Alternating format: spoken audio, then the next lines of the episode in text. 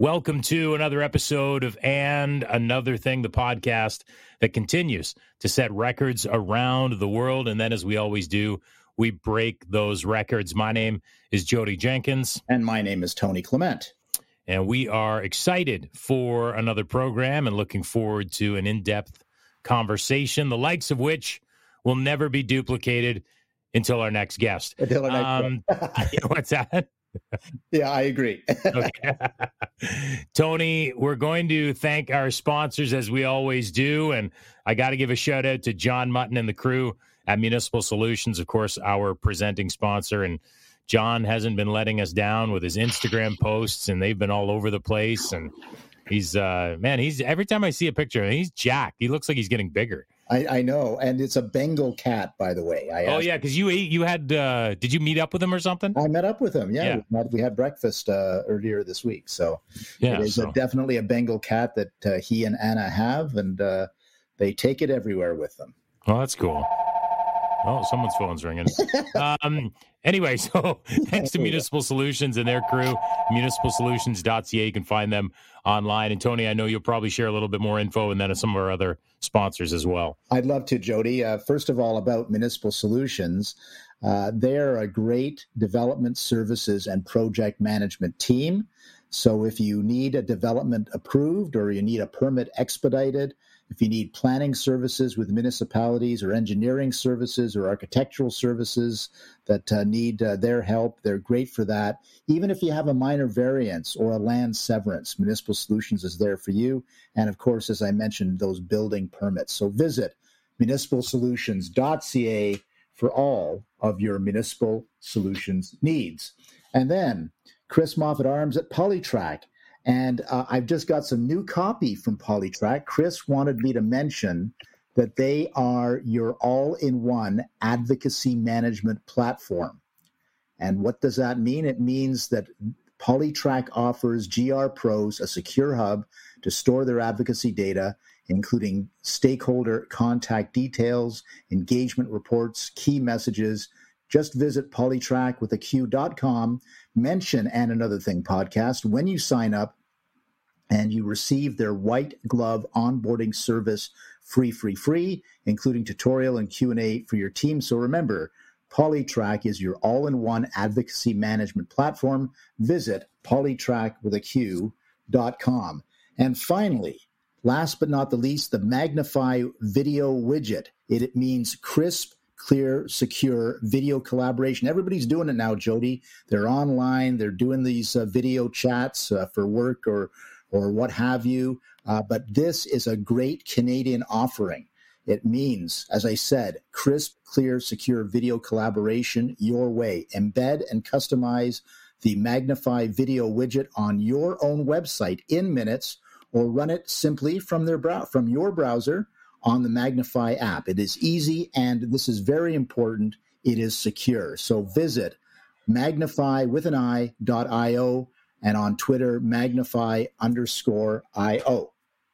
Excellent. And last but certainly not least, don't forget about our exclusive partnership with looneypolitics.com, where if you use the code podcast, you'll get 50% off an annual subscription and you will get exclusive access to articles, videos, and of course, podcasts like ours that you cannot hear anywhere else other than looneypolitics.com.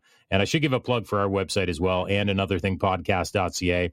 You can find links to all our partners and our archived shows. Okay, so now that we've burned into five minutes of our guest's time, yeah, uh, we should get to this gentleman. I'm excited for this one. And Tony, since you guys were former colleagues, I will let uh, let you introduce this gentleman.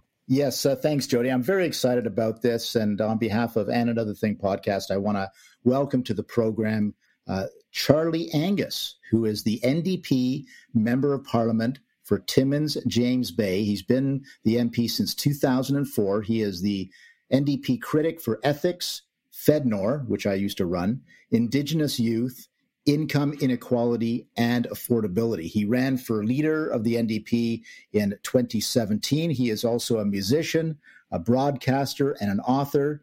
He still performs with his band, uh, the Grievous Angels. He is an activist Roman Catholic and he has been a tireless advocate for the rights of First Nation children. It's very apropos that we have him on our program. Please let's welcome Mr. Charlie Angus. Welcome. Hey, well, thanks so much. That's quite the big, long winded intro between all your sponsors and all the things you claimed I've done. it's well earned in your case, Charlie. And, and I got to ask, I hope it's not untoward. Uh, uh, we are going to get to some serious topics, but are, are, you have something on at the El Mocambo tonight? Is that still true? Well, it, was supposed to be on Tuesday, but it, it got it got bumped. So we're mm. um, it's a whole program called Make Music Matter. It's about bringing live music back because music just took such a beating through the pandemic. So um, they've got a bunch of bands in Toronto filming live, it's kind of live sets, but without an audience. So we we're scheduled to do one on Tuesday, and we were supposed to do the Elmo, which would have been so cool to see the renovations. Oh yeah, we've been moved over to a, a, big studio down on River Street in Queen called River Sound. So uh, I've played the Horseshoe a number of times, or the or the Elmo over the years. Yep. Um, and uh, it was yeah, they were well. We opened for Billy Idol once, and uh, that was.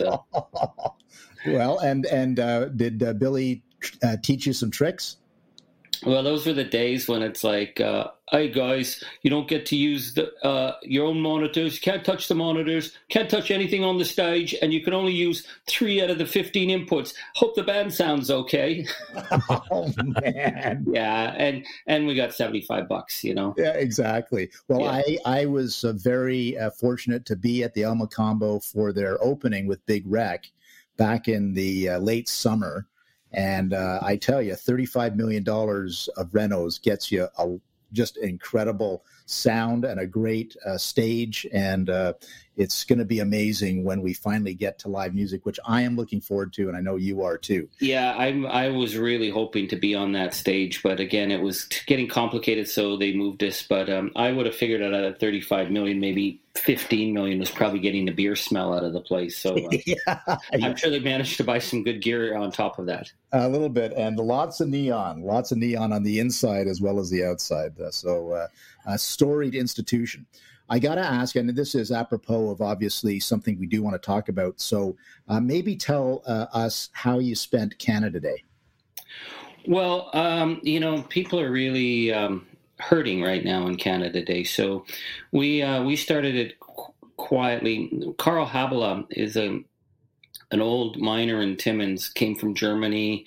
Uh, every year he holds a walk and he just invites people to walk. He says, I don't like to do politicians, don't like to do big talk, but uh, we, we, just walk. So he's, we did it yesterday and he said, This is just, let's all reflect. And it was really, really nice. So he started doing that. And then there was um, a big powwow in the southern part of my riding and a huge cross section of people. Like it, it, it, was very indigenous, but all like a lot of local people came out, and it, you know, I think Canadians get it. Like we got some big things to tackle. Uh, we have a, a, lot of historical reckoning, but I think Canadians are mature enough that we can still reflect. And it doesn't mean we're dissing the country, but maybe we took that day yesterday to just think, okay, we got to think about it. So that was that was kind of the feel on the day, and it, it felt it felt really nice, low key, but it felt good. I, I truly believe that Canadians are decent people.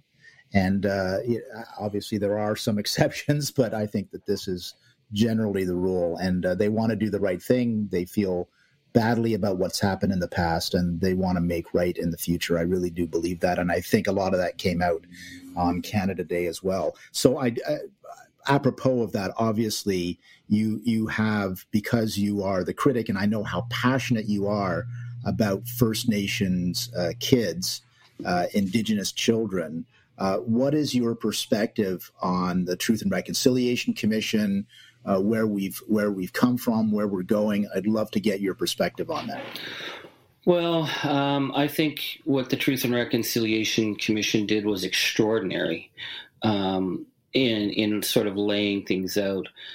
I think one of the things people are feeling now, uh, and I've heard this from a number of Indigenous leaders who are dealing with these issues with the bodies being found, is that we went to reconciliation very quickly uh, as a nation to talk about reconciliation, but not justice. um, because a lot of really bad things went down and deals were cut. For example, the church walked away on the money that they owed and what they would have ended up paying out of that agreement that was signed back um, in the Paul Martin days and then followed through with Stephen Harper.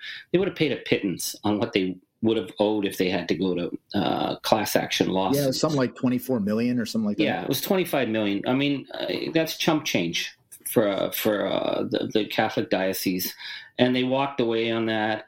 And I think that people thought everybody would do the right thing, but now we're seeing, and we are going to see uh, many, many more grave sites, and some of these grave sites are going to be really big. Um, and I think people are saying, well, okay, we talked reconciliation, but man, these were crimes committed here. So the justice element is, I think, where people are at right now. And the other thing I just would say, you know, I, I think we are, as New Democrats, the only party that has the Indigenous youth uh, spokesperson, and that's me. And part of that was Tony was at, um, I had done the Indian Affairs beat for a bit, and it, it's a huge file to undertake. Uh, and I said I wanted someone else to take it on, but I wanted to stay on the issue of what's happening with Indigenous kids because we have Cindy Blackstock, we have, you know, the the ongoing court battles there, the stuff that's going on in the child welfare system it's really a continuation of what went down in the residential schools. Expand on that for our audience. What do you mean by that? Well, we have more children, Indigenous children, in in care. That's the term they use now than at the height of the residential schools. Kids taken from their families, and it's because the government has been found guilty of systemic discrimination. And the discrimination is this: if you're uh, if you're a, a family that's having troubles and you're in the provincial system, the choice always is keep the family together. So child welfare will look at what are the options to keep the family. Maybe there's drug issues, maybe there needs to be some counseling. The feds have the responsibility for paying the provinces for indigenous kids on reserve and the feds won't pay for any of that extra so the kids get scooped up and they get put in the foster care system away from their families away from their identities. The suicide rates are staggering. So that's the battle cindy blackstock's been fighting for over 12 years uh, to try and end that it's always about the systemic denial of rights that kids get in the provincial system for schools, they don't get that in the federal system. Education, uh, health, and then the child welfare. So, in Indigenous communities right now, all this stuff is coming to the surface because they've seen their kids being taken now, and they look back on and they're seeing all these graves. So they're saying we want action, and I think ordinary Canadians are saying to government, "Come on, where's the action here?" I think Justin Trudeau made a huge mistake when he he did not settle this court case. I think it would have, sure, it would have cost money, but Canadians don't care what the money costs. They want this done right. Yeah, and you know this is the thing, um, uh, and uh, you know Justin Trudeau. Look, he. Uh, I was in the House of Commons, uh, and you're still there. Uh, every question on things like this, uh, the Prime Minister would stand up and say, "My number one priority are indigenous peoples. Uh, and, uh, you know, in a sense, it was startling because no other prime minister would would say that in the House of Commons, but he did say that. But I guess your point is there, there's a, a, a, perhaps a major difference between words and actions. That's that's been the big thing, and I think that that's really damaged him because I'll tell you, you know, when we were in 2015 and Justin came up from from third place and smoked us and smoked you guys, um, it was I think because people thought they really took him at his word. Um, uh, on the on the on the boiled water advisory, he was going to get rid of all the boiled water advisories in five years. That was a rock solid promise. But people forget, and Tony, you remember this. I mean, the first promise, and maybe it was one of the only promises Stephen Harper made on the on the Indigenous file was going to be on clean water. Uh, Paul Martin said it was going to be on clean water, but they follow the same pattern every government, which is they spend a lot of money on things that don't work. There's no accountability for building things that should work, and they never ever look at what does the community actually need. So they, it's all about cutting the ribbon. It's all about the press release. And Justin fell right into that trap from the get go with the water advisories that they wanted to, you know, do the mission accomplished thing without actually having done a lot of the groundwork to make sure that we had proper municipal style infrastructure with the the proper sewage pipes, the proper training and also proper sources of water. I mean, uh, Neskantaga has gone 26 years without water in a country that's one of the richest in the world that has more clean water than any place on the planet. It's just it's offensive and it's it's these are violations of people's basic rights. Charlie, I wanted to unpack a little bit of a commentary and then get your thoughts on this topic and and Tony and I had uh, you know a pretty influential Mohawk individual on our show a couple weeks ago, Barry Maracle. Uh, I you know here in Bay of I've been fortunate to grow up right beside Tyendinaga. Uh, have a numerous uh, people in my network uh, from the Mohawk uh, culture, uh, guys like Chief Kenny Blacksmith, Willie Jock, uh, Jonathan Maracle, the list goes on. So I kind of have been aware of the issues and and I have a passion for our First Nations as well.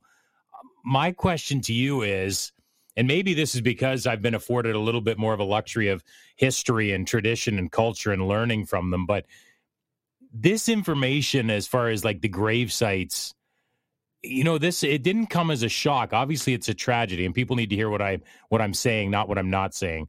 But it's it's something that this culture and those the people they knew about. And i guess my question to you is were canadians so in the dark that, that like i'm finding some canadians that are like just they're surprised that this happened like is it just because the information hasn't been out there people haven't taken the time to learn about it or, or maybe did you, i think you know what i'm saying but oh, yeah, comment yeah. on that I, I think it was all theoretical.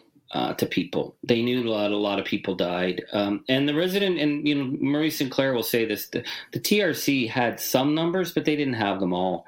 And part of it is they didn't really keep records when Indian kids died back in the day. Um, but the grave sites, I think you're going to see, particularly Saskatchewan, Alberta, they're going to be massive um, because the death rates in those schools were at the turn of the last century were 25, 40, 60, 70% of the children because they were dying mostly from TB and that. But those were direct results of the government set what was the lowest possible rate to keep an Indigenous child alive.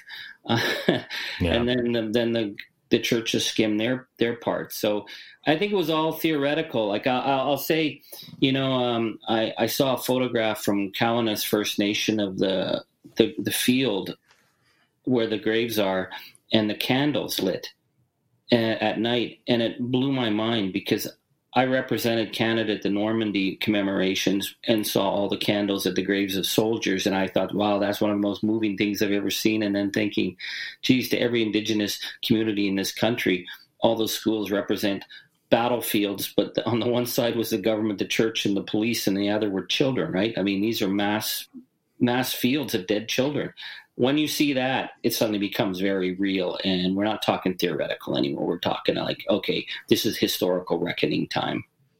I've got one more question for you on this topic, then I want to switch gears if that's okay. But sure. uh, obviously, faith has been a big part of your life, uh, your Roman Catholicism, or I, I, guess I'm leaning that from your biography. Tell me if I'm wrong. Well, so I, I, don't, I don't identify by my religion, so I don't know how that got in my biography. Someone must have put that in Wikipedia. But yeah, I, I grew up in the church, and uh, I, uh, but uh, I don't, I, I don't like to put my a faith name on my work because it gets people confused. Well, it, it's, I don't think it's all that relevant.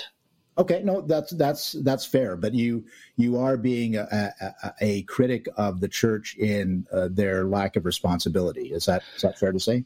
Absolutely, and I can say this because I mean, I learned a lot from uh, religious figures growing up. I mean, I I knew a lot of really powerhouse Jesuits who were, you know, great thinkers, and I went through the Catholic system, and we were taught about justice, and we were taught about accountability. So when I see the churches playing absolute weasel games on their legal accountability, it's not acceptable. Uh, you can't stand up in the pulpit and tell your parishioners to do better when you know you've hidden abusers and protected people who should never have been allowed kids. And you refused to, I mean, growing up in the church, we were said, you know, forgiveness, confession, being sorry. That's like a fundamental of your faith. And these guys haven't done that. So I, I, feel maybe Tony, what I'll say is I feel maybe having coming coming from the tradition, I know the language and I know I know why they actually have to be held accountable. Like, uh, and I know there's really good people in the institution, and I I talked to a lot of ordinary churchgoers who are just horrified by the absolute failure of the Canadian bishops. These guys are embarrassing their congregations, and they're going to lose a lot of people from this. Like, they got to do the right thing, and if not, well, we're going to drag them kicking, screaming, make them do the right thing. I'm going to switch gears now. Um, in six weeks we may be into a federal election. So I guess my my question to you is how does the NDP get their message out in light of the failings of Justin Trudeau, which we just we just talked about in terms of the Indigenous file, but I'm sure you can think of some others. How uh, I'm not. I don't want you to give away any secrets about strategy, but I would. I would love to hear it from a New Democrat what you th- what the strengths and the weaknesses of Justin Trudeau are, and and maybe tell a little bit about how the NDP team is going to be uh, activated during the election. Well, I, will say I think at the beginning of the pandemic, um, our base and I think Canadians in general wanted us to work together they wanted us to put our politics to the side. And you know, Justin talked about Team Canada. Liberals love Team Canada, and uh, yeah, so he, here was Team Canada, and it's like, okay, where's the captain? And well, the captain for a while was outside his house every day, and man, we all stopped and listened. Um, I think I think what threw that off, of course, was the WE scandal, um, where we saw them helping. It's Just an outrageous act of letting insiders in on a program they should never have been allowed near. But for, I think for New Democrat voters uh, who might have thought going liberal, and I think for liberal left voters, is that they thought Justin Trudeau was going to follow through on a number of key commitments. His electoral reform commitments that he made, uh, his indigenous commitments he made, uh, that he said he was going to be a different kind of politician people don't see him as that anymore. Uh, him voting against uh, a pharmacare bill when the liberals have run on pharmacare since I don't know 1993. Yeah, you know, there's people who are now senior citizens who were young when he, the liberals first made that promise. So I think I think he's done a lot of damage to his brand because he was seen as a different kind of politician in 2015 and and you know tony you've been through the ringer on this with uh, you know the Harper government that once a brand starts to get tagged again and again, it becomes a lot harder to get past it. And they're getting to that level of arrogance that they, you know, they they think they're in majority territory. They think that they're the winning combination. They're a pretty weak front bench, um, and I think people just people are also saying, "Why are we having an election?"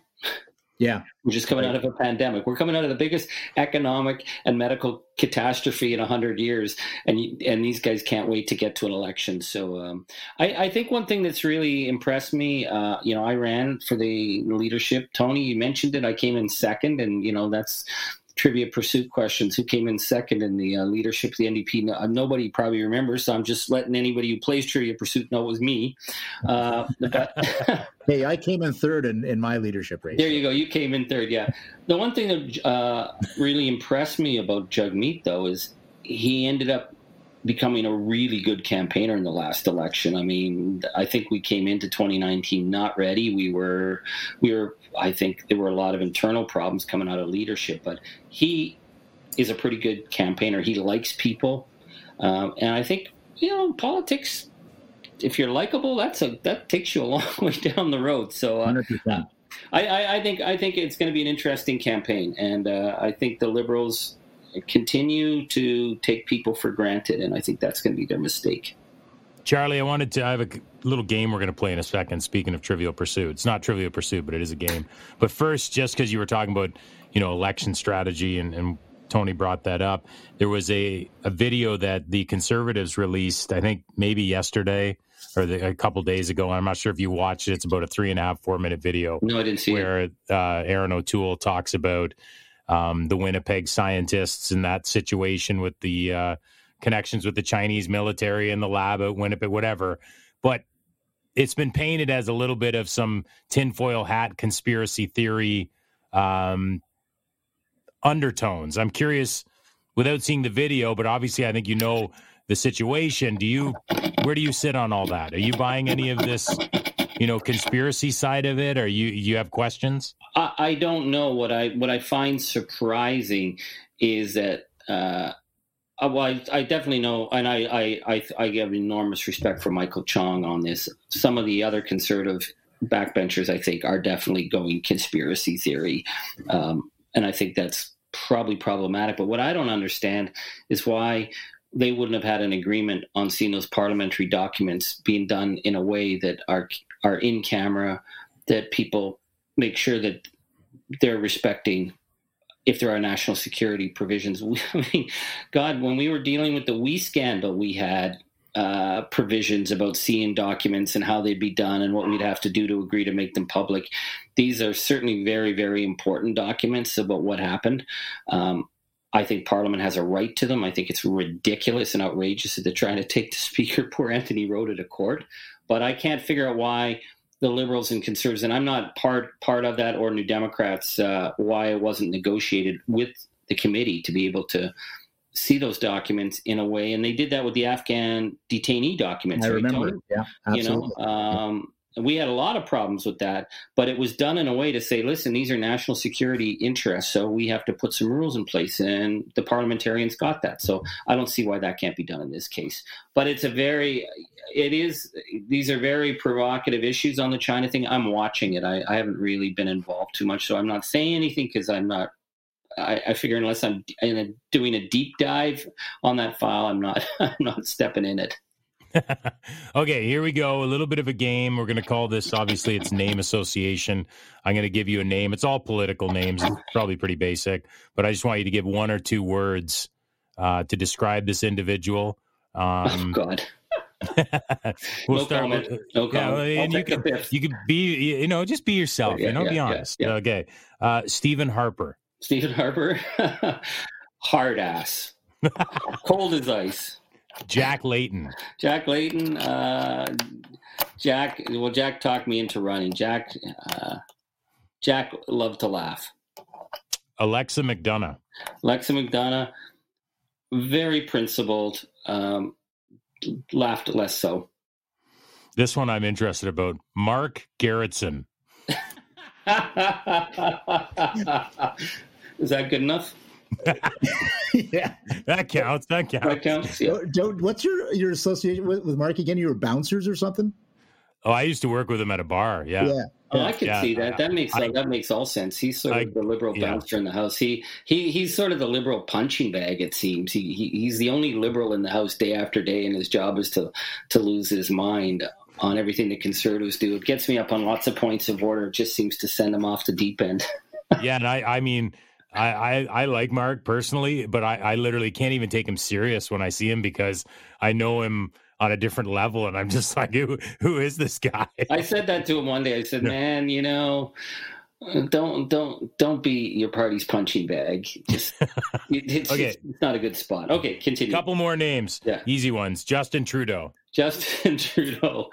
Uh, very very wealthy boy from uh, uh, we come from a different middle class let's just say that. Ed broadbent. Ed broadbent? Uh, oh yeah. Uh, ed ed's old school. Ed's old school and very uh, yeah very inspiring for me. Okay and last political name for name association donald trump uh, criminal yeah. yeah. You should, have given me Joe Clark. I I thought the world of Joe. Oh, did you? Yeah, did, yeah. Did you have a lot to do with him? No, not at all. I, I met Maureen once, and I was very impressed. Uh, yeah, at a meeting with her. But uh, Joe, uh, yeah, we we always thought Joe was Joe got hard done by by uh, by Pierre. Well, I don't know if you knew this, but Stephen Lewis was a great friend of my late stepfather, John Clement. They served in the Ontario legislature together and had a, a great respect for one another. And uh, uh, I always, uh, my view of Stephen Lewis was always colored by the fact that I knew him as an individual, not just as a firebrand, you know. Yeah, so yeah. You get a different perspective sometimes on these things, don't yeah. you? Oh, absolutely, yeah. But uh, but those guys also like really represented again that old school politics, right? Like uh, you know, like I was I was in the house for 18 months with Ed Broadbent and when he came back, and it was so inspiring. And uh, I was talking to one of my colleagues, and he says, "Yeah, but you weren't here when Joe Clark was still here." He said, "You know, just seeing like that old school kind of politics that was done, it was done with a lot of integrity." Um, and they didn't they did they didn't you know it wasn't it wasn't just for the zinger or they weren't being controlled out of the leader's office you know the guys with the short pants those guys uh, you know, it's, it's a different kind of politics. Well, uh, Charlie Angus, I hope that uh, when you retire, uh, whenever that date is, people will be saying that you were a good old school politician too. Well, thank you so much. Hey, this has been a blast. This, uh, yeah, it's been nice talking fun. again. We yeah. we, uh, we talked a lot in my uh, tenure on Parliament Hill. We, we talked all the time. We did. I should have included Tony's name in the name association, actually. Muskoka steak knives. yeah. Hey, Charlie, I just wanted to play one more thing because uh, okay. I'm just going back to your musical roots. Tell me, do you recognize this riff at all, or or tell me who this is here?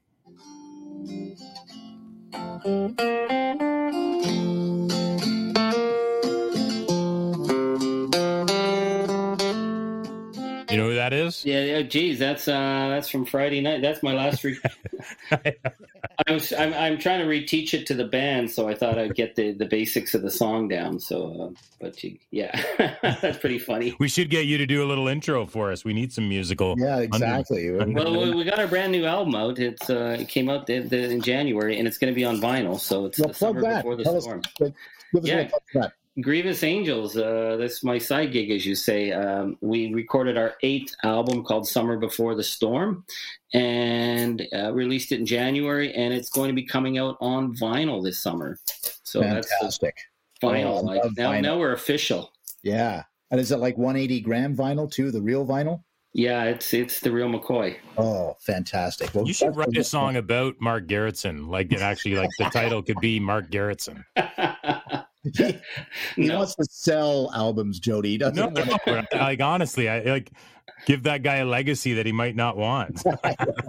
he gets so like sometimes it's well, you know, Tony, it's like those stupid back and forth, and you guys are like poking the bear all the time, and so then it's point of order, and Poilievre's up on point of order, and Gerretsen, he just gets he loses it, like he just I don't know. So I have to get up on points of order to sort of explain, and then it's then he starts accusing me of like working in tandem with the conservatives. It's like, no, it's just I've got to be here all day, and you guys are gonna yeah, act like this. It's like I'm gonna just some days it's just the only thing that keeps me going is uh, watching poor Mark just loses loses cool. He doesn't it need to becomes be doing a, becomes a bit of a sport, I'm sure. But Charlie Angus, I want to thank you again for being on And Another Thing podcast. You're welcome back anytime, my friend. Well, Tony and Jodie, thanks so much. We'll do it again. That was a fun conversation. Definitely can see the rapport you and Charlie have, Tony. Yeah, I mean, obviously we have a common like and love for music. Um, uh, we you know both represented Northern Ontario ridings. I always said I, I represented the southern tip of Northern Ontario.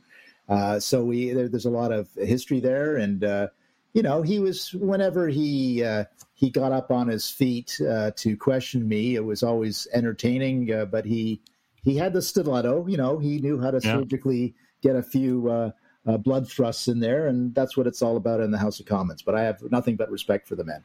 Yeah, and the commonalities, as you said, like being in the band. You know, they opened for Billy Idol, his band, and yeah. Probably bought a Billy Idol album. Maybe that's as close as you ever got. But that's right. Yeah, I, know, I, know the words to White Wedding. Yeah, that's about it. All right. Well, we uh, certainly appreciate Charlie and his time, and don't forget to check him out on YouTube. I was just looking there; like he does tons of music videos. Oh yeah, yeah. No, he's, playing all the, all the, time. All the yeah, time. no, that's cool. So yeah. he's consistent with that. So make sure you check out Charlie Angus on YouTube. Thanks again to Municipal Solutions, our presenting sponsor, as well as Loonie Politics. You can find them online at looneypolitics.com. And don't forget to use the code podcast for 50% off access to exclusive content like and another thing. And we have PoliTraQ, your all in one advocacy management platform, Politrack with a Q.com. And of course, the Magnify video widget, crisp, clear, secure video collaboration, Magnify with an I.io. All right, we will do this again in seven days, Tony. You betcha.